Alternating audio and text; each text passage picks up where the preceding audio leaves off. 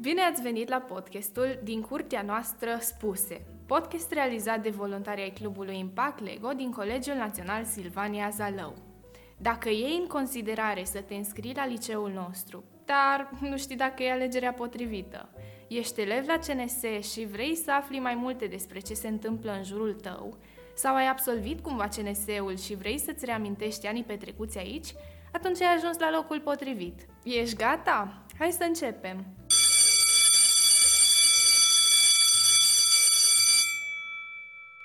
Ai tinde să crezi că tot universul liceal se rezumă la teme și ieșit în weekend. Doar procentajul diferă de la una la alta. Ai auzit de activități de voluntariat. Dar... A. Nu știi cu ce se mănâncă. Și B. Nici nu prea vezi vreun sens să te implici. Dacă ai ales opțiunea A, du-te și ascultă episoadele din miniseria CNS After Hours realizată de colegii noștri. Dacă ai ales opțiunea B, bravo, vei rămâne alături de noi. Noi suntem Alexia Rusan Și Gabriela Gârdan. iar pe parcursul acestei serii de episoade moderate de noi, ne propunem să-ți demonstrăm cum i-au ajutat activitățile de voluntariat pe foști elevi, tineri care au fost destul de curajoși încât să încerce. Păi, oare de ce nu ai vrea tu, bunule elev, să te înscrii și să participi în diferite proiecte care nu țin doar de munca de la clasă? Am întrebat alți 100 de elevi de ce nu vor să se implice. Glumim, n-avem noi drepturi de autor pentru așa ceva. Până la urmă, ne-am cam rezumat la ce am găsit pe internet. Conform voluntareuropean.ro, cele mai comune mituri ar fi Voluntariatul e muncă pe gratis și nu-ți iau ce beneficii. Voluntarii nu fac altceva decât să împartă fluturaș. cum vrem să le contrazicem, Ne-am gândit să-i chemăm pe cei care au fost cuprinși de acest microb al voluntariatului, începând din liceu și continuând până la adânci bătrâneți. sau, în cazul de față, în facultate. Vom discuta cu foști elevi despre activitățile în care s-au implicat sau se implică, competențele pe care și le-au dezvoltat și, de ce nu, amintirile făcute pe această cale. Că vorba aia, why so serious? În episodul de astăzi ne-am propus să analizăm, nu cu lupa, dar așa cum știți că ne place nouă, mai amănunțit, traiectoria unor foști elevi foarte activi în cadrul activităților de voluntariat, fie ei proaspăt admiși la facultate și cu amintirile din liceu mai vii, sau cu ceva mai multă experiență. Ca să începem cu ceva specific oricărui liceu, În speranța că publicul nostru s-a mai extins. vom vorbi despre consiliile școlare. Pentru a ne da mai multe detalii despre acestea, îi invităm la microfon pe Andreea Chiș, fost director al unui departament din Consiliul Școlar al Elevilor, Edu Matiaș, fost președinte al Consiliului Școlar al Elevilor, Iulian Nicorici, fost președinte al Consiliului Județean al Elevilor, și Denisa Matei, fost reprezentant al elevilor în Consiliul Național. Ne povestești puțin despre experiența ta în CSE? Da, m- m-am implicat și în Consiliul Școlar al Elevilor, eram uh, parte dintr-un departament și asta a fost o responsabilitate pentru că reprezentai practic reprezentai elevii din uh, liceul tău și din județul tău, pentru că am fost și la Consiliul Județean al Elevilor. Și ce mă, ce mă șochează acum că mă gândesc și că vorbesc cu voi despre asta, e cât de dorite erau pozițiile astea la liceul din Jakarta. Deci oamenii aveau așa o mândrie, aveau așa o responsabilitate, cântăreau așa mult uh, pozițiile astea pentru aplicarea la universități în străinătate, încât oamenii luau foarte în serios pozițiile astea. Și din nou era o, o, o mândrie și o... um, La noi nu a fost așa mare bătaie pe locuri, adică nu pot să zic că a, am concurat cu 10 oameni ca să pot să ajung uh, director pe un, uh, un departament. Dar tot am simțit responsabilitatea asta știind din spate ce înseamnă și ce presupune și ideea că reprezinți colegii tăi. Automat erai, erai luat ca exemplu, ceea ce făceai tu conta, adică, na, e, e o imagine, practic, pe care, și e și o imagine pe care o transmiți. Și m, cum a fost? Um, știu că făceam diverse afișe, diverse materiale informative pentru, pentru colegi, participam la ședințe în care gândeam ce facem mai departe, apoi la Consiliul Județean al Elevilor, tot așa strategii, cum creștem Consiliul Școlar al Elevilor la nivel de județ, cum implicăm mai multe școli uh, din sate, din mediul rural, deci erau tot felul de chestii atât strategice cât și punctuale pe proiecte. Știm că ai fost președinte al Consiliului Școlar al Elevilor. Cum te-a responsabilizat lucrul acesta?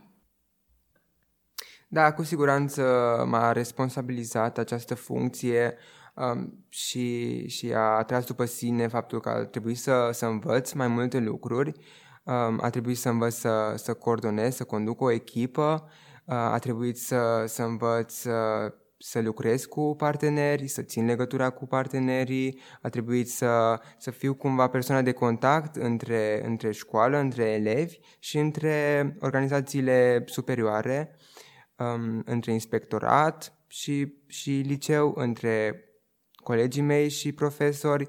Deci cumva toate acestea uh, m-au responsabilizat și, și m-au, uh, m-au făcut să, să vreau mai mult, să învăț mai mult și să, să fiu o persoană care poate reprezenta um, alte persoane, alte grupuri. Cum ai ajuns să te implici în Consiliul Elevilor? Păi parcursul în reprezentarea elevilor a început undeva prin clasa a 10-a.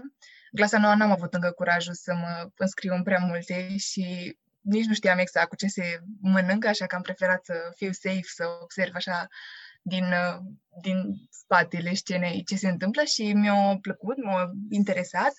Și între a 10 mai mulți uh, din generația mea am zis hai să ne înscriem în Cș, să facem în CNS chestii drăguțe, activități faine și atunci, am, în clasa 10 m-am înscris pentru prima oară pe departamentul de imagine și PR uh, al CSE CNS și dat fiind faptul că am avut activități din ce în ce mai multe și am văzut că, adică am început să înțeleg care e scopul Consiliului Elevilor și am văzut și relațiile pe care le avea Consiliul cu altele din țară, am zis între 11 că aș putea trece cumva la un next level și pe lângă implicarea din, de la nivelul CNS-ului, am zis hai să încerc și la nivel de județ.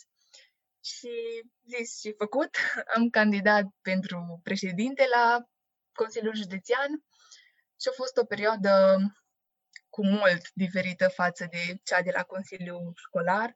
Adică erau și persoane mai multe, era cumva și ideea de subordonare, kind of, adică nu eram doar eu cu echipa mea, cum eram la nivel de uh, CSE, ci trebuia să-i adun și pe ceilalți din, uh, to- de la toate liceele din județ și cumva a fost foarte diferită experiența, dar zero regrete că am luat decizia respectivă. Cum credeai că va fi experiența ta ca lider, CJ și cum a fost în realitate? Între 11 ani eram uh, destul de motivată să schimb lumea și să facă totul să fie foarte bine și să mă dau acolo peste cap să iasă toate bune.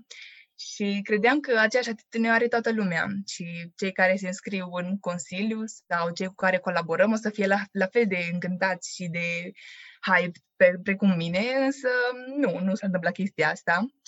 Și ce n-am luat eu în calcul înainte să candidez a fost uh, resursa umană, care a fost și nu a fost uh, ceea ce m-am așteptat. Adică, da, am avut și membri pe care mă puteam baza și cu care puteam vorbi oricând și orice, însă dezamăgirea mea a fost în uh, cei pe care nu i-am văzut ulterior la fel de interesați precum s-au arătat sau precum credeam sau tre- consideram eu că trebuiau să fie. Și cam asta a fost singura problemă majoră sau chestie aiurea pe care aș, pe care o țin minte așa după, după toată experiența asta, că am rămas dezamăgită de implicarea unora. Dar e ok pentru că au compensat alții și am învățat și eu să lucrez cu oamenii.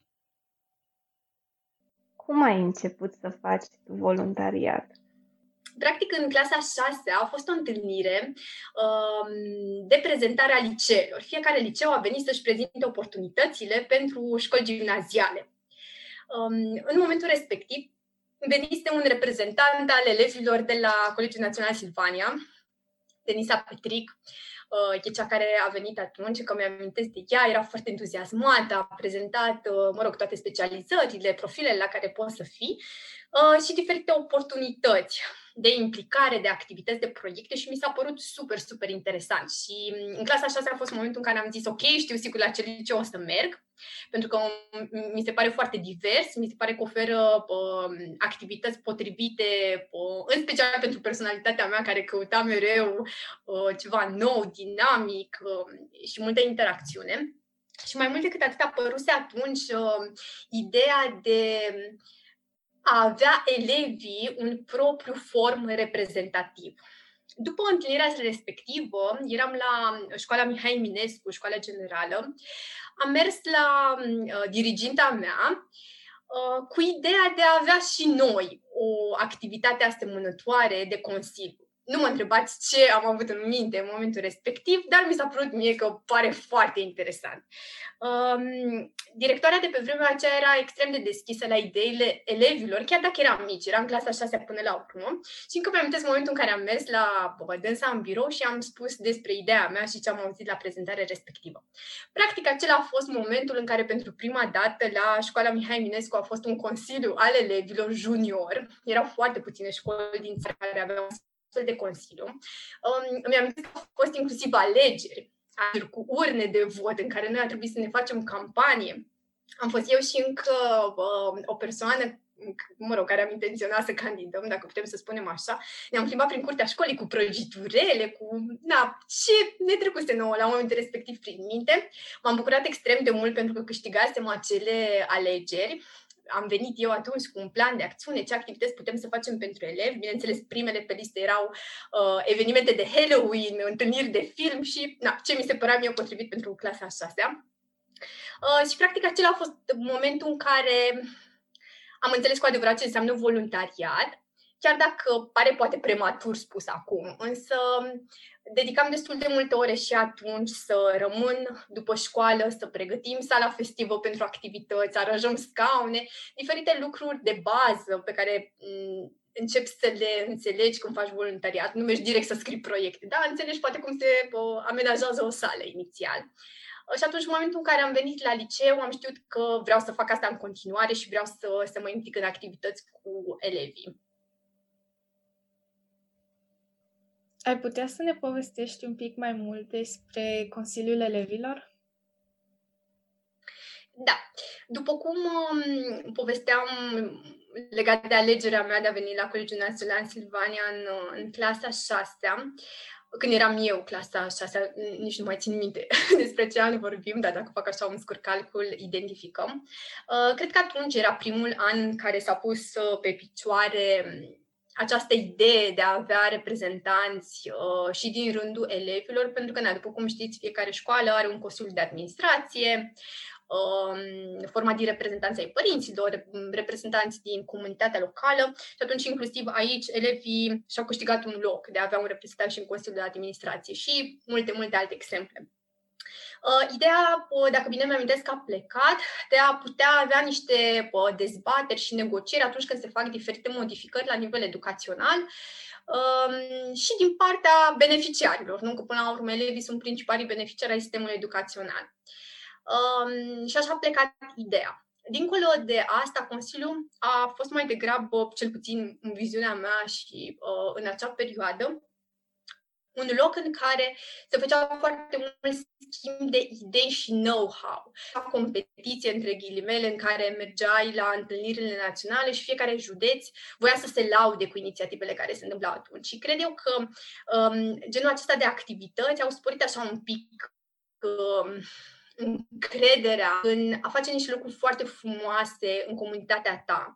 Um, și de fiecare dată în proiectele pe care le făceam, încercam să colaborăm și cu presa, încât lumea și oamenii să știe ce fel de proiecte facem noi și ce se întâmplă. Și uh, era cumva așa o regulă, în momentul în care ne venea o idee, imediat scriam un comunicat de presă ca să ne asigurăm că uh, diseminăm aceste informații și acele proiecte nu sunt făcute uh, în, doar pe hârtie.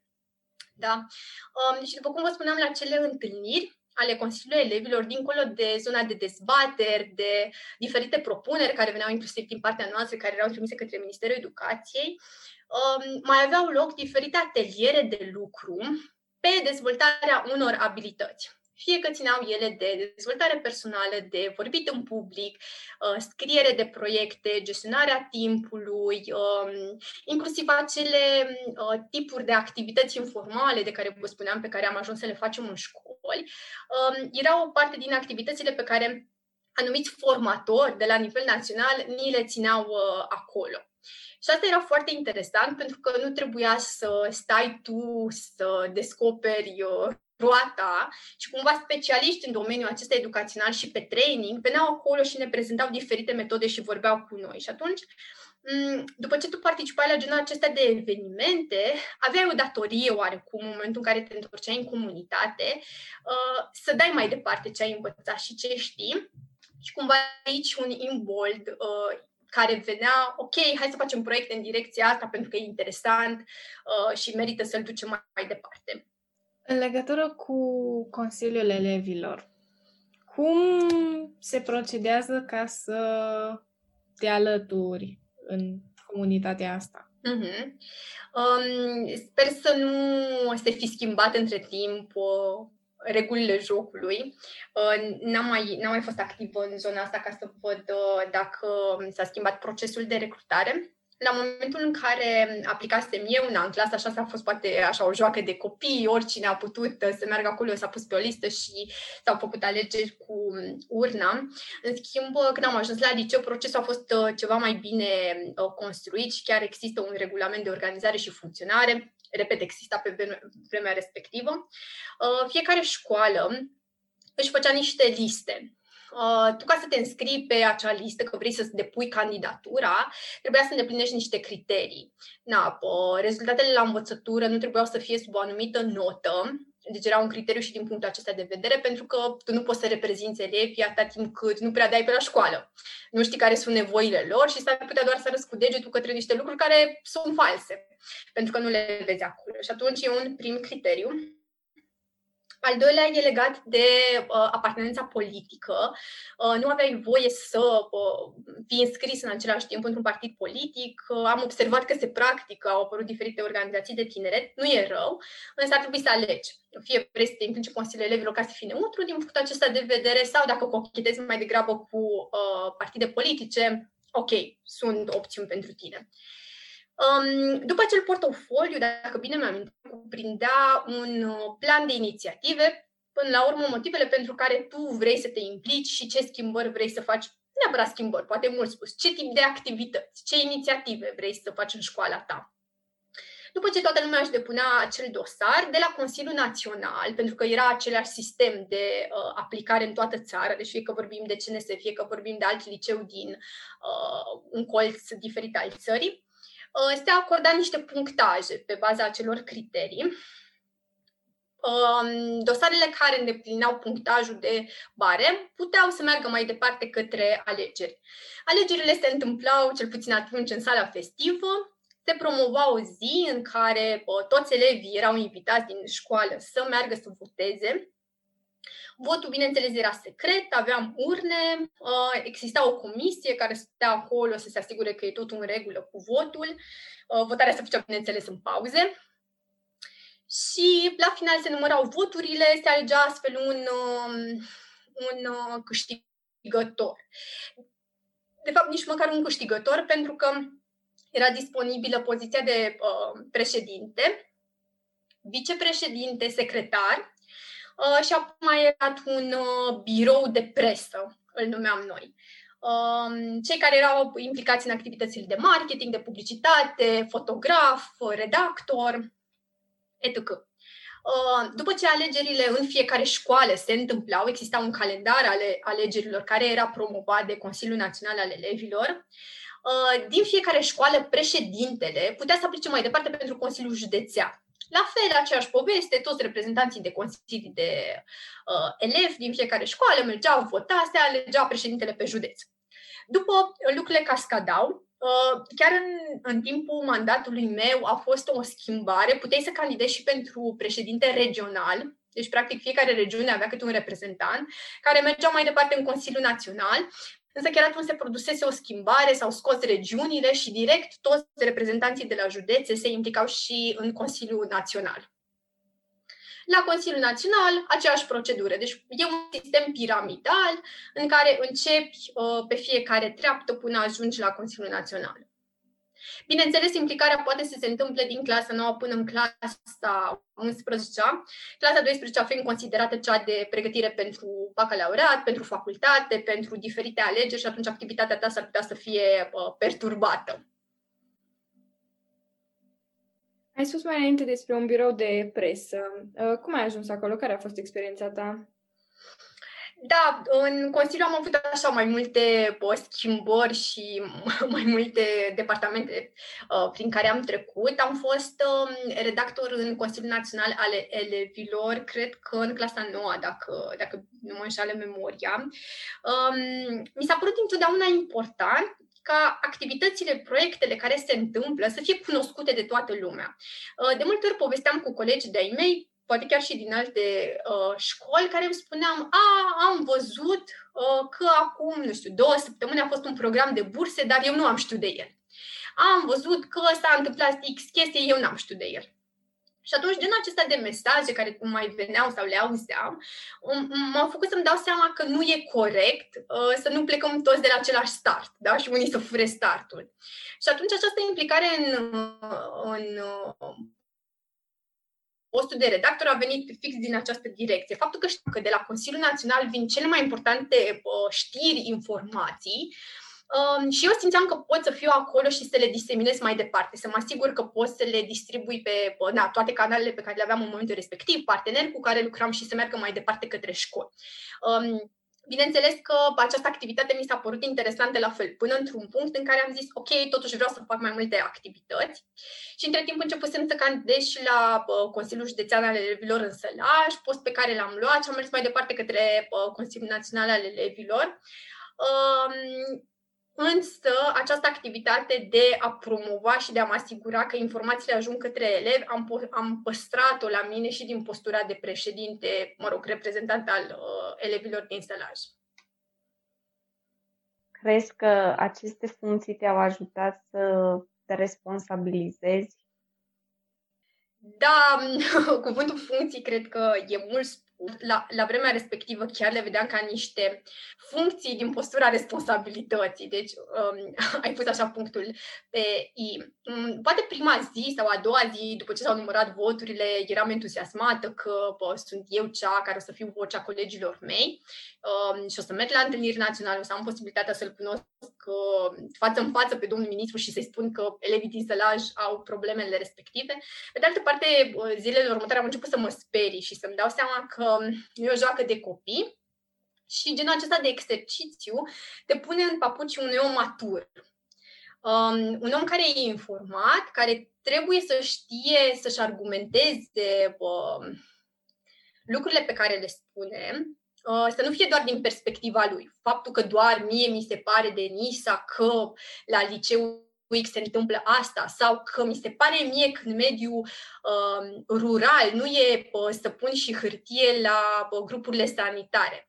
Dacă e doar viziunea mea, e o problemă. Și atunci acest obiectivism m-a forțat să devină o obișnuință și de fiecare dată să fie bazat pe niște uh, lucruri clare, fie pe niște sondaje pe care le făceam în rândul elevilor, pe care le mai distribuiam, chestionare, întâlniri cu reprezentanți la rândul lor din școli și da, din păcate, poate părea o glumă ce am spus anterior, nu era hârtie și să pun. Da, erau problemele care existau. Uh, timpul în care poate alte județe veneau să spună că nu avem tăbli uh, digitale, da? nu avem uh, high-tech technology în școli. Pentru ei era altă problemă. Și atunci nivelul de dezvoltare a fiecărui județ Uh, te face să ai o altă abordare. Da, nu spun că nu stăteam bine din punct de vedere proiecte. Când am început să facem foarte multe proiecte, eram județul care se afla pe locul 1 din punct de vedere implicare ale elevilor, ceea ce era un lucru extraordinar față de alte județe. Um, și atunci, de fiecare dată, um, lucrurile pe care le spuneam erau spuse cu, cu multe calcule înainte și cu siguranță o maturitate mi-a luat-o pe dinainte. Um, semnăturile pe care le dădeai pe diferite documente, chiar dacă părea așa nimic sau mai veneau colegi, ah, semnează și mie uh, o motivare de absență. Nu, nu puteai să faci asta. Chiar dacă era prietenă foarte bună cu tine, te-ai implicat, ai venit în ziua respectivă la activități, da. Dacă nu, îmi pare rău, o să rămâi absent la ora de matematică. Um, și mul- multe provocări care au venit, um, asociate cu prietenii tăi din școală până la urmă. Următorii pretendenți la tron Nu la tron, la microfon. sunt Matei Labo și Paul Iacob, care ne-au destăinuit ce se întâmplă în culisele clubului Liderii Mileniului 3. Știm că în liceu ai fost implicat în LMT. Ne-ai putea povesti mai multe despre experiența ta? Wow, da, minunată. Aș da orice să mă întorc iarăși acolo, să mai trăiesc de 100 de ori. Uh, fiindcă sunt în club de când am fost boboc și până am terminat clasa 12, asta înseamnă 4 ani, și am ajuns și, din fericire pentru mine, să manageruiesc clubul la sfârșit, să ajut pe colegii mei să ne organizăm un pic, să vedem ce facem, că atunci a urmat să fie pandemie, că am văzut ce se întâmplă și a fost cam greu. Oricum, care e faza cu clubul MT? Zalău. Adică, clubul și acronimul vine de la liderii mileniului 3. E logic. Ce facem noi? Hai să facem proiecte educaționale, culturale, pentru toți elevii din Zalău. Păi vă imaginați, tot ce am făcut a fost super șmecher. Adică făceam întâlniri cu trainer în, um, în foarte multe săl, ca să zic așa. Era totul non-conformist, era totul spontan. Cel mai bun exemplu de la un proiect de la LMT, care s-a numit Learn by Teaching Yourself. Am avut trainer și ne-a învățat despre leadership, despre economie, despre public speaking, despre uh, body language. Ok, chestiile astea sunt super ciudate, nu te învață nimeni în școală despre ele, dar sunt importante, adică te lovești în fiecare zi de ele. Te vezi, te vezi cu prietenii, nu? Pe body language, nu vezi acolo când cineva e fericit. În fine, chestii super simple, dar sunt faine când începi să le vorbești și să le aprofundezi. Și acolo mi s-a întâmplat mie. Hei, tu băiatule, clasa nu fiind, hai în față și spune ceva despre tine. Și uite, cu LMT-ul, ca să zic așa, a început cu adevărat aventura cu voluntariatul. Ce mai fain uh, la LMT, mereu am fost cei care i-am ajutat uh, pe cei de la Cine Latino să organizeze seriile de film vara. Și după cum știți, Cine Latino în Zalău e super, super, super fain. Filme care au ca și origine regizori din uh, țările latine, filme foarte, foarte interesante și așa subapreciate, aș putea spune. Și înveți să te cultivi, efectiv, te gândești, mamă, hai, cred că există și altceva pe lângă filmele americane sau englezești. Și da, chiar așa e și e șocant și e super fain. Ok, asta ar mai fi una despre clubul MT. Și nu în ultimul rând, aș putea spune că există niște tabere minunate realizate de cel al MT, unde atingem iarăși chestiile esențiale. Leadership, comunicare, organizare și multe alte, adică nici nu pot să dau exemplu. Gândiți-vă ce poți să înveți non-conformist despre viața asta. Orice, în afară de matematică, română, engleză, ce mai vreți voi. Înveți să-ți o trăiești de altfel. Cam asta a însemnat LMT-ul pentru mine. Și, și s-a văzut, adică mă simt cu ei ca și cum aș fi lângă o familie. Cum te-a responsabilizat faptul că ai fost membru al clubului LMT?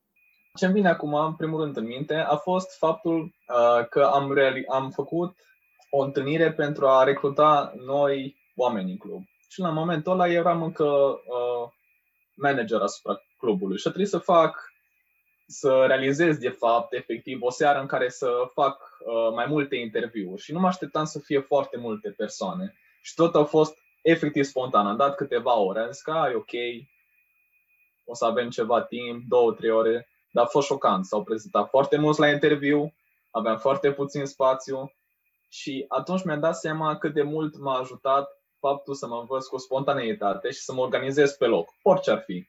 Deci atunci a fost momentul în care am zis, ok, sună, sună aici mai departe, eram într-o casă, sunați un prieten, hai, hai folosim două apartamente, două apartamente care erau apropiate una de cealaltă, să facem interviu în două locuri deodată, ne-am împărțit mai mulți, am vorbit cu colegii mei care erau coordonatori de departamente, doi rămânem aici, trei mergem acolo, hai să ne împărțim pe oamenii ăștia cumva.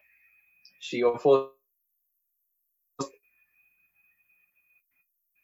momentul în care am văzut cât de mult m-a ajutat faptul că am participat la multe proiecte.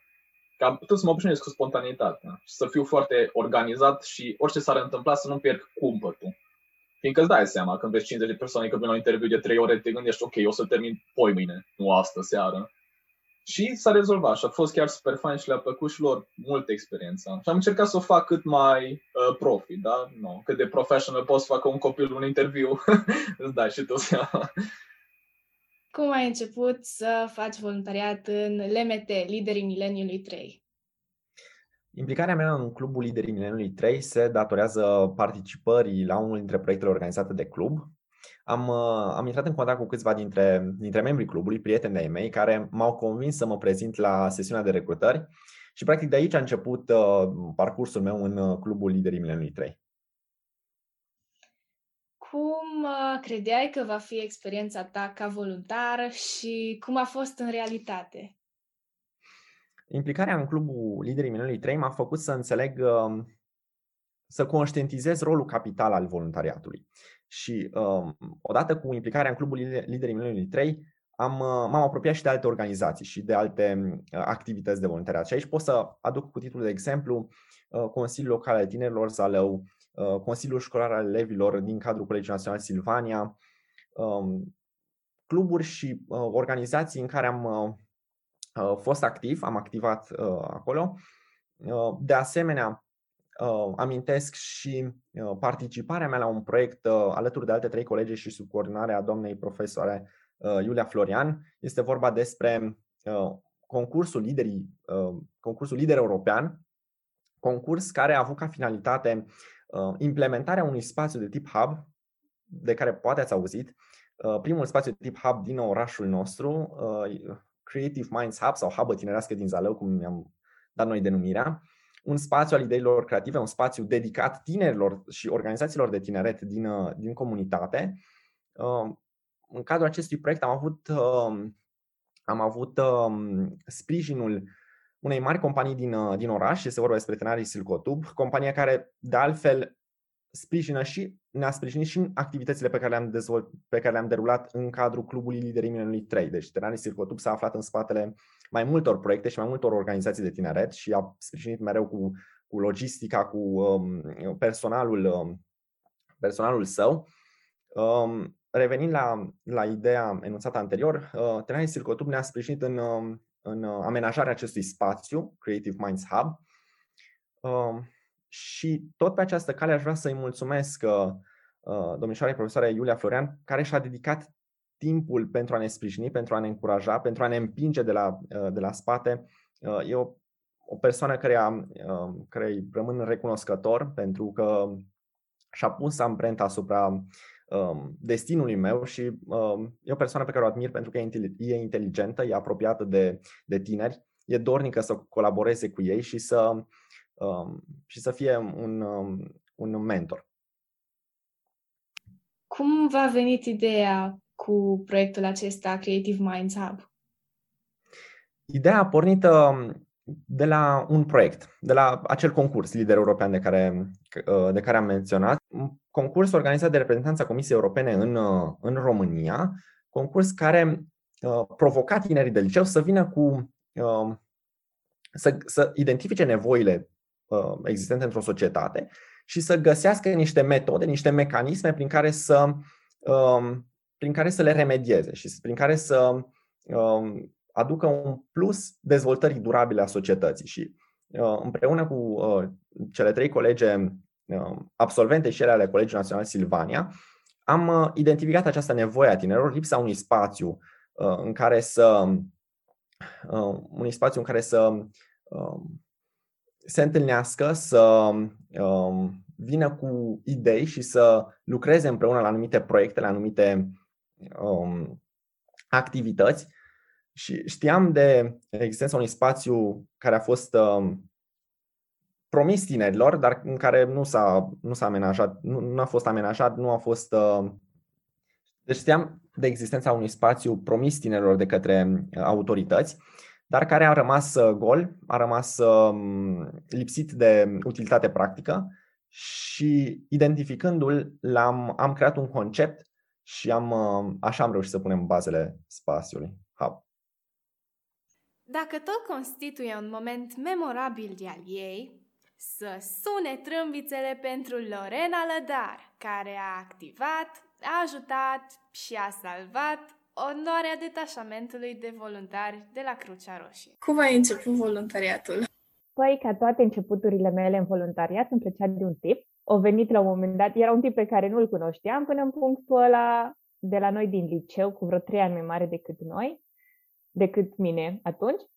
Uh, și a venit și mi-a zis, hei, uite, eu fac voluntariat la Crucea Roșie și facem recrutări, nu vrei să vii? Și zic, ah, super, mă bag și eu și ziua aia m-am dus și am și intrat și am rămas acolo mulți ani, cred că până undeva prin clasa 11 am făcut voluntariat la Crucea Roșie și a fost o experiență incredibilă. Um, cam asta a fost primul impact cu voluntariatul. Apoi, dintre a 10 am început și cu impactul și am început să fiu mai atașată de partea asta a voluntariatului cu Fundația Noi Orizonturi pentru că îmi plăcea mult mai mult mediu și uh, dinamica activităților. Ne poți povesti despre experiența ta ca voluntar la Crucea Roșie? Uh, da. Am început ca voluntar, um, unde în principiu ne ocupam de activitățile sociale mai degrabă. Mergeam să ducem alimentele, alimente oamenilor care aveau nevoie, uh, lucram uneori cu copii din casele de copii, Uh, făceam activități pentru zilele astea importante, de 8 martie, de 1 martie, de ziua copilului, pentru comunitatea locală. Uh, după care am început să lucrez puțin și pe partea de dezastre cu detașamentul, care e un grup de oameni care e pregătit în cazul în care se întâmplă o situație de dezastru să intervină în momentul în care ai nevoie. Și am început și pregătirea cu uh, taberele de supraviețuire, cu toată partea asta de prim ajutor. Uh, am ajuns la un moment dat să și coordonez uh, activitățile pe partea socială și da, în mare cam asta. Care a fost proiectul tău preferat? Proiectul meu preferat cred că a fost uh, mai degrabă um, inițierea mea în um, uh, detașamentul de dezastre, ta, o tabără de uh, pregătire pentru situații de dezastre de la Beliș, în care efectiv, nu știu, eram așa, mă simțeam la limita supraviețuirii.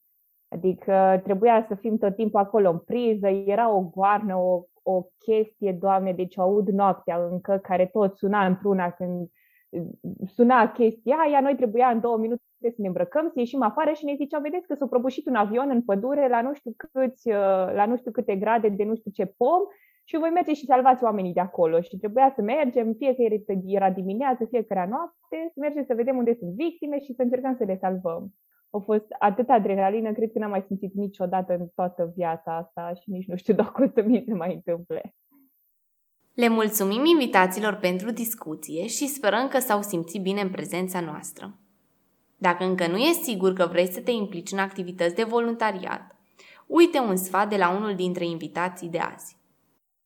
În primul rând, să aibă curajul să facă și altceva decât uh, pur și simplu școală pentru că experiențele nu o să apară pur și simplu dacă nu ești și tu dispus să te arunci cumva cu capul în față și să mergi necunoscut, pentru că nimeni nu cred că știa de dinainte, hei, o să fiu bun la, în mandatul nu știu care și o să fac marea și pusarea. Pur și simplu trebuie să te auto-încurajezi, cred, și poate dacă nu reușești tu, să asculți de ceilalți, de exemplu, profesorii, cum e și pentru mine, doamna Iulia Florian. Cu siguranță fiecare dintre voi aveți, uh, nu știu, un profesor care, sau poate părinte sau membru de familie, cine știe, care vă încuraja la un moment dat pentru ceva. Și legăturile pe care le formați așa în timpul liceului, în principiu, îs, uh, poate pentru totdeauna sau pentru o mare parte din timp. Și, cum ziceam, nu știi când o să te ajute o anumită chestie și de aia pur și simplu merită să încerci, pentru că ce se poate întâmpla dacă greșești? wow, greșești în organizarea unui proiect ceva și se întâmplă ce. Dar în schimb, dacă o să faci aceeași greșeală la, nu știu, un loc de, mun- un loc de muncă sau ceva mult mai important, o să fie mai grav. De asta dă-ți voie să greșești acum, cât ești voluntar în cine știe ce organizație, proiecte sau unde te simți tu confortabil, caută locul ăla să te simți tu cât de cât confortabil, să-ți placă ceea ce faci și pe urmă poți să po- poți să începi și să te dezvolți și să crești așa frumos, precum uh, poate te-ai dorit întotdeauna sau precum mai avea potențialul de a fi, dar uite că nu era descoperit până să faci voluntariat. Vă așteptăm să ne ascultați pe Spotify, YouTube, Apple Podcasts, Google Podcasts și multe alte aplicații și să ne urmăriți activitatea pe site-ul liceului, Facebook și Instagram. De asemenea, dacă aveți întrebări, dolianțe, petițiuni, vă rugăm să le adresați pe impactlegocnsezalău.gmail.com sau pe alte platforme de social media ale clubului. Pe curând!